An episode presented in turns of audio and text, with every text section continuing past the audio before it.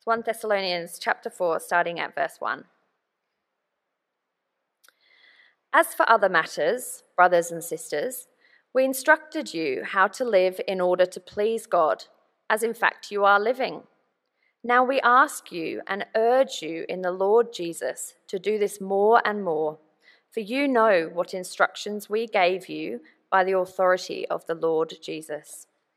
It is God's will that you should be sanctified, that you should avoid sexual immorality, that each of you should learn to control your own body in a way that is holy and honourable, not in passionate lust like the pagans who do not know God, and that is, in this matter, no one should wrong or take advantage of a brother or sister.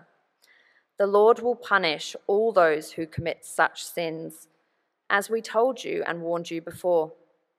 For God did not call us to be impure, but to live a holy life.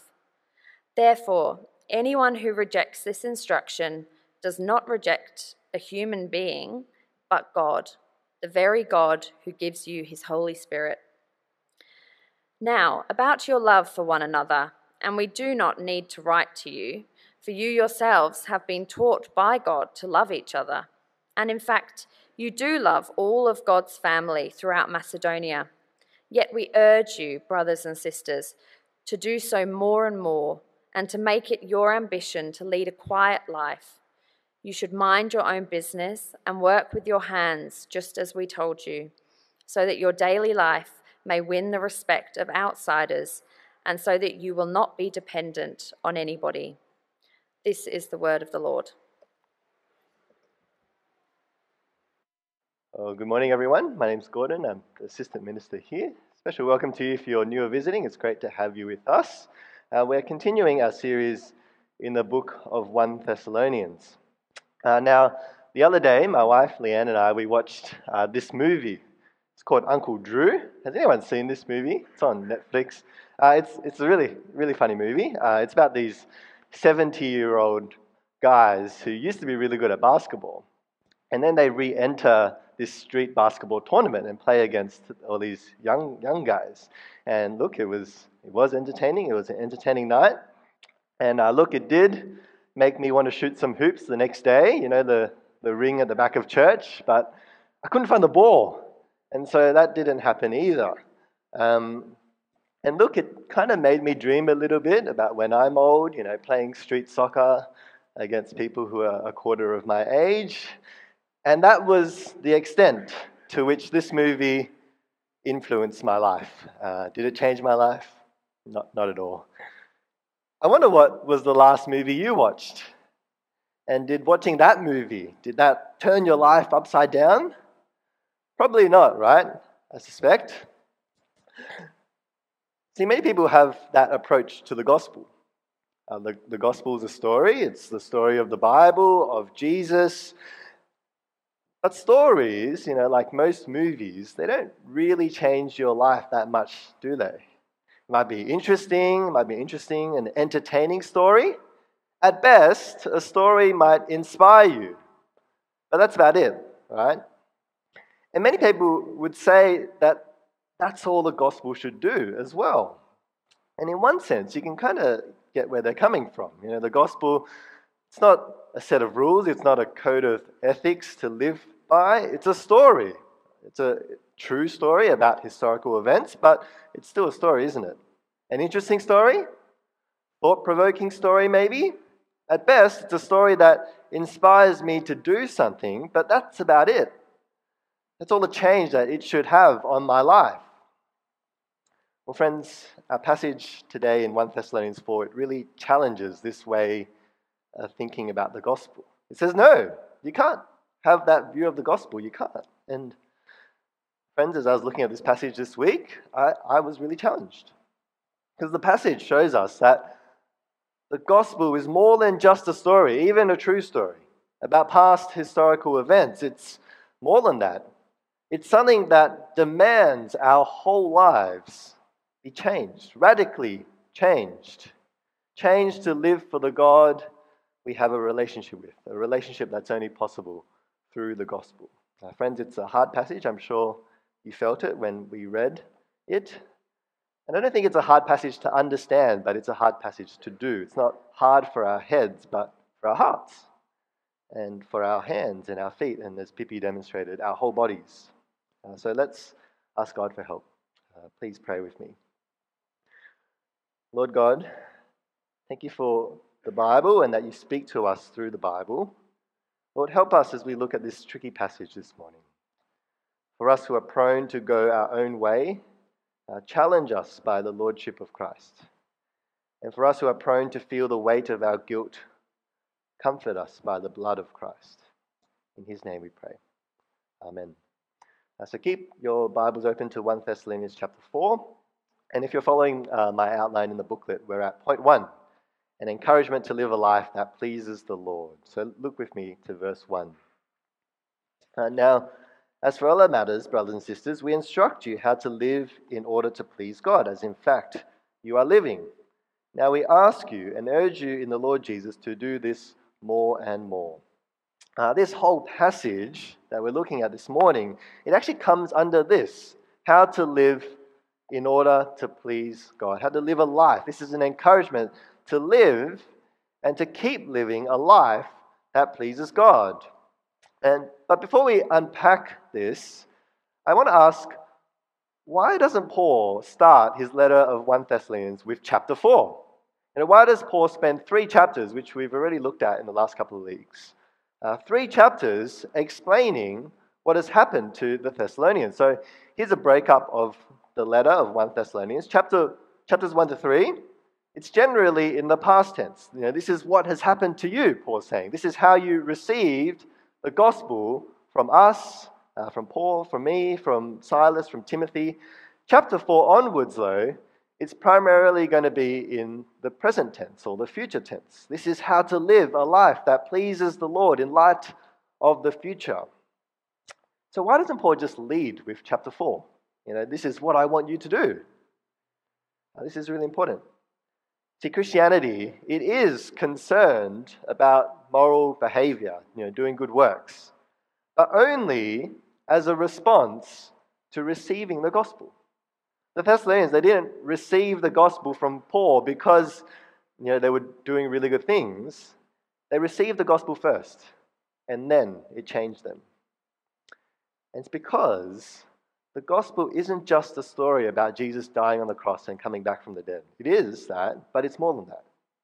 It's also a declaration that Jesus is Lord. The one who was crucified, the one who's risen, the one who lives, this one is Lord. I just noticed how the word Lord is used here with Jesus.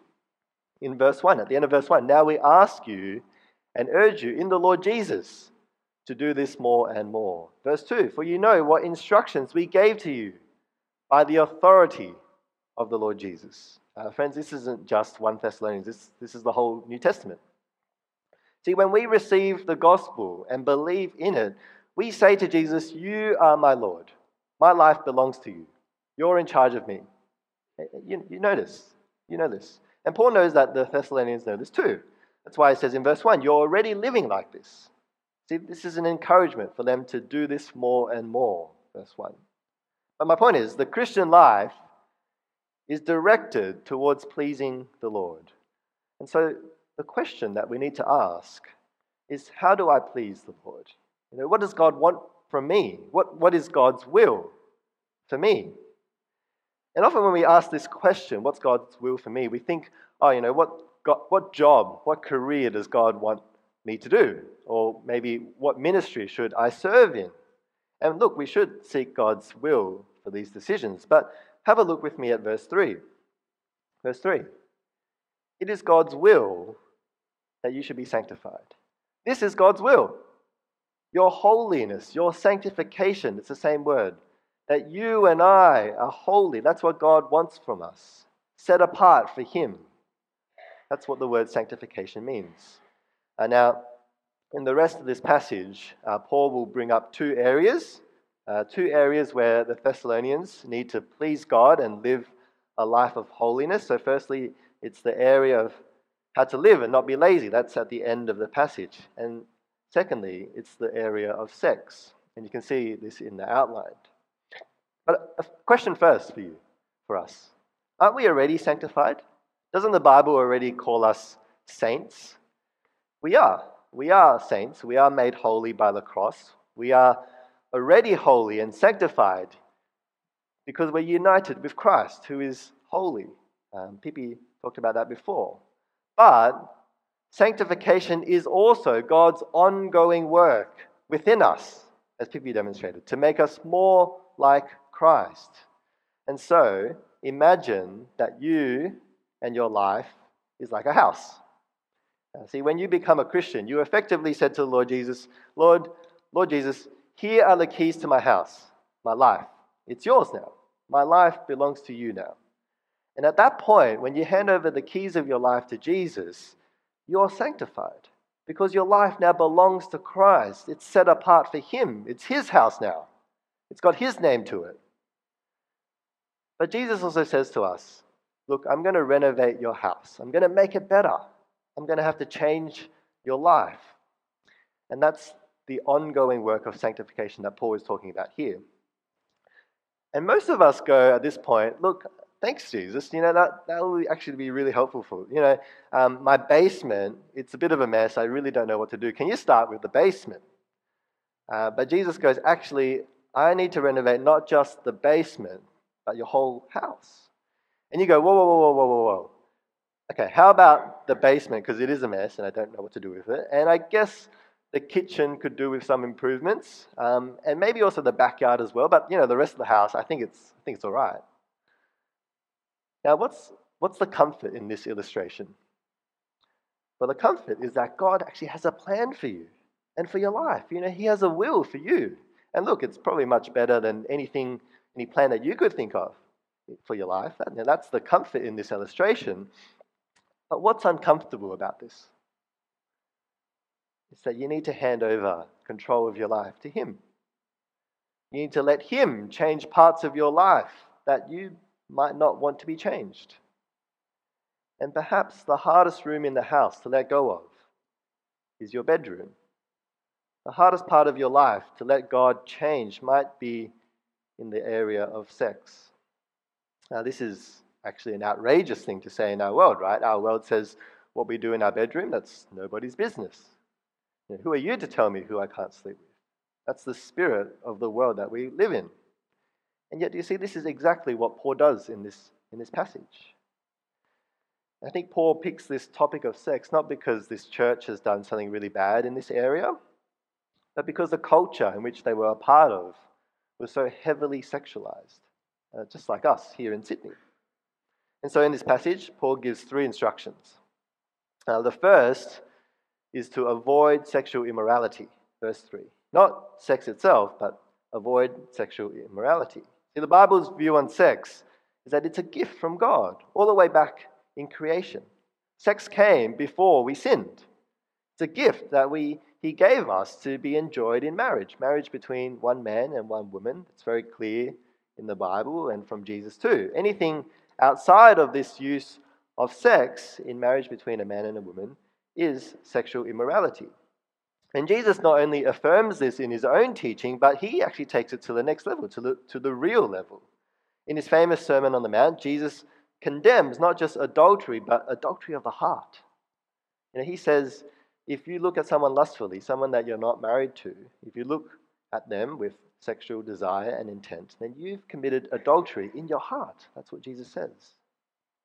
And so Paul's encouragement here to this church is avoid this. Avoid it. Flee sexual immorality. Run away. See, it's much easier to avoid temptation than to resist it. It's much easier in this area of sex to avoid getting into situations where you might be tempted to sin sexually than to resist sexual temptation when you're right in it. So that's the first instruction. The second instruction, he says, control your own body. Look at verse 4. He says that each of you should learn to control your own body in a way that is holy and honorable, not in passionate lust, like the pagans who do not know God. Friends, again, this is so at odds with the narrative of our world. Our world says that your body should control you, that you should follow your natural desires, your body's urges. And if you don't, then you're not being true to yourself. If you don't do that, you're not being authentic. That's what the world says. It's because the world says that your sexuality is your identity. But you see that the Bible says the opposite. Paul says we must control our bodies, not the other way around. And it's because, if you see in verse 5, he hints, it's because we know God. We know God in a way that others don't. The world doesn't. That's our true identity. Now, thirdly, he says, don't take advantage or wrong others, particularly your brother or sister in Christ. And I don't think he's just talking about abuse here. See, all sexual sins, they actually wrong someone else. And I think this is the whole problem with the, what I do in my bedroom is nobody's business. Think about adultery. Isn't there someone else who's not in the bedroom that is wronged? Think about pornography. There's a whole industry here that takes advantage of some of the most vulnerable people in our world. And so here are the three instructions that Paul gives. But he also gives us three reasons in this passage. And the first is a future reason. God will judge, he reminds us in verse 6. There will be justice against those who have taken advantage of others in this area of sex. Paul's reminding that this kind of behavior doesn't belong to the people of God. It's the behavior of those who don't know God, who are destined for his judgment. The second reason he gives is a past reason. Look at verse 7 with me. For God did not call us to be impure, but to live a holy life. You know that each of us have been called by God. Did you know that? It's such a privilege. What a privilege. And you know that this has already happened. It's in the past. See, you don't sort out your life, and then when it's at a good enough level for God, he will then call you to be his disciple. No, he calls you first. He calls you first to be a disciple of Jesus. But what does he call us to do? What does God want from us in verse 7? God's plan for us is to live a holy life. That's what God wants for you. The third reason is that God gives us his Spirit in verse 8. See, the one who's giving us these instructions, the one who's demanding, the most personal thing from our lives is also the one who lives in us by his Spirit. See, God's not renovating your house so that he can win the block. God wants to live with you in this house. God wants to live with you by his Spirit. And the Spirit of God is living in us. See, it's not like God wants to live with you in the future, and so he's renovating your house so it's good enough for him to live with you in the future. No, it's in the present, you see. God is already living in you, dwelling in you by his Spirit right now. He wants to live with you in your messy, broken house right now. And he wants to work with you to renovate it, to change it, to make it better. And friends, this is the work of the Spirit, God's Spirit dwelling in us, sanctifying us. I want you to notice also the word learn in verse 4. Now each of you learn how to control your own body. See, it's a learning process.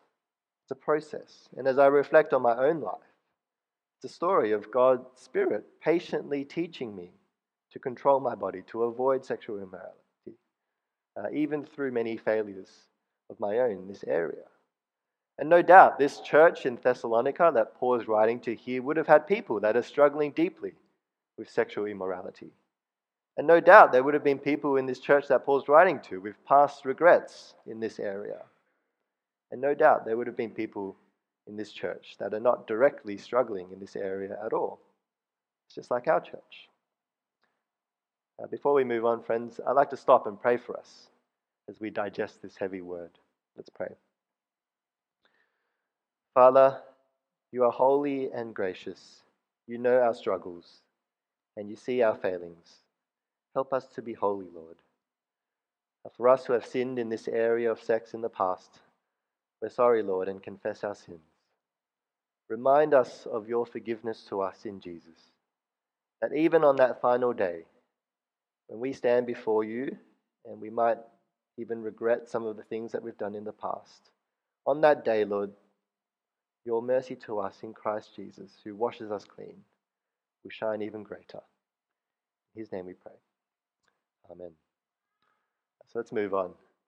If this area of sexual immorality was a potential danger because of the culture in which this church was in, then the next two areas that Paul talks about here, I think he mentions them for some different reasons. So look with me at verse 9. Now about your love for one another, we do not need to write to you, for you yourselves have been taught by God to love each other. Verse 10. And in fact, you do love all of God's family throughout Macedonia. What an encouragement. What an encouragement. Here's a church that's doing really well in loving each other. And so Paul really doesn't have much to say. He says, keep going. You know, do this more and more. Do this more and more. And then he gives them another area to work on. And so this is verse 11. And make it your ambition to lead a quiet life. And the second letter to the Thessalonians, Paul goes a little bit harder on them in this area. And so we can assume that this is probably an area that this church was struggling with. But what does he mean, lead a quiet life?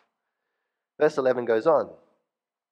And to make it your ambition to lead a quiet life, you should mind your own business and work with your hands just as we told you.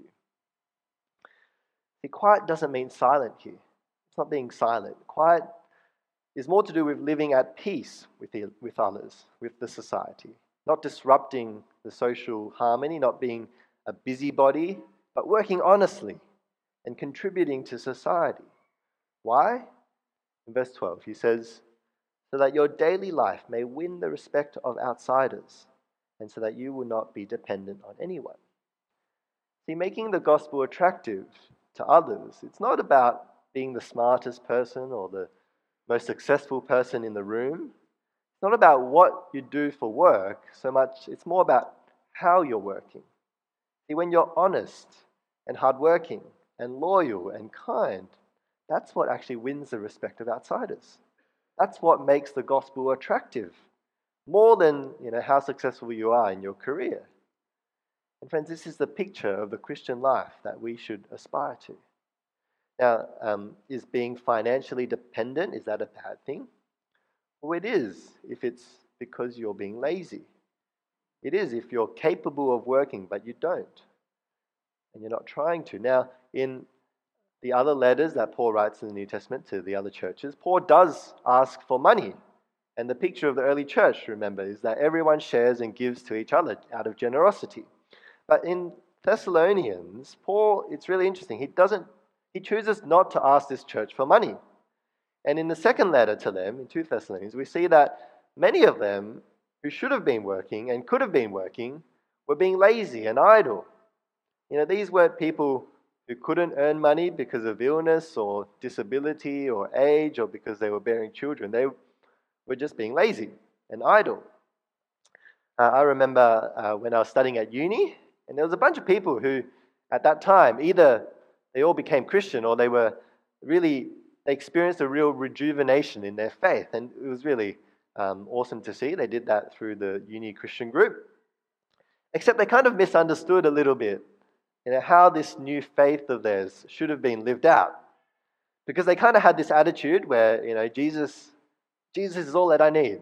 This world sucks. Heaven's going to be so awesome, and so I can just bum around the quad and do nothing and not go to class.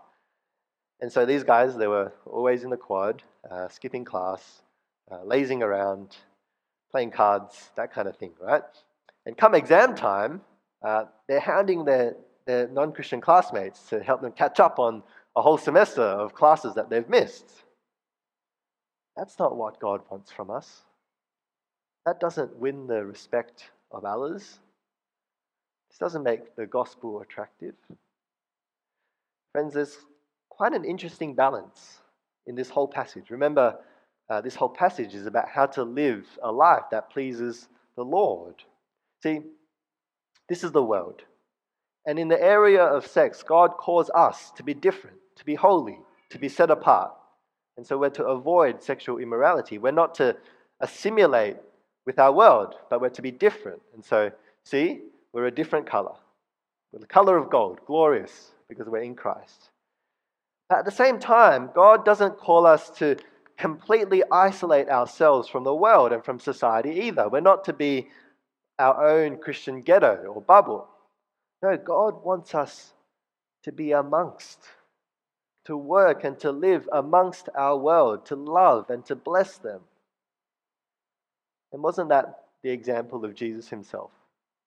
Our Lord Jesus, he was holy and he was pure as he lived in the world. But he wasn't isolated, was he? He wasn't isolated from people. He wasn't isolated from sinners. And so, brothers and sisters, let's imitate our Lord and let's follow his word on this, because remember, he is our Lord. He is our Lord, the one who gave his life for us and is working in us by his Spirit. Now we're going to sing When I Survey now. And the last line of this song says, "Love so amazing and so divine demands my life, my soul, my all." Let's pray. Lord God, your kindness and love to us is so undeserving, that you would give your Son to redeem us, that you would give your Spirit to dwell in us. It demands our lives and all that we have. And Lord, help us to do this. Sanctify us and our whole lives, so that every part of our life is an offering pleasing to you. In your Son's name we pray. Amen.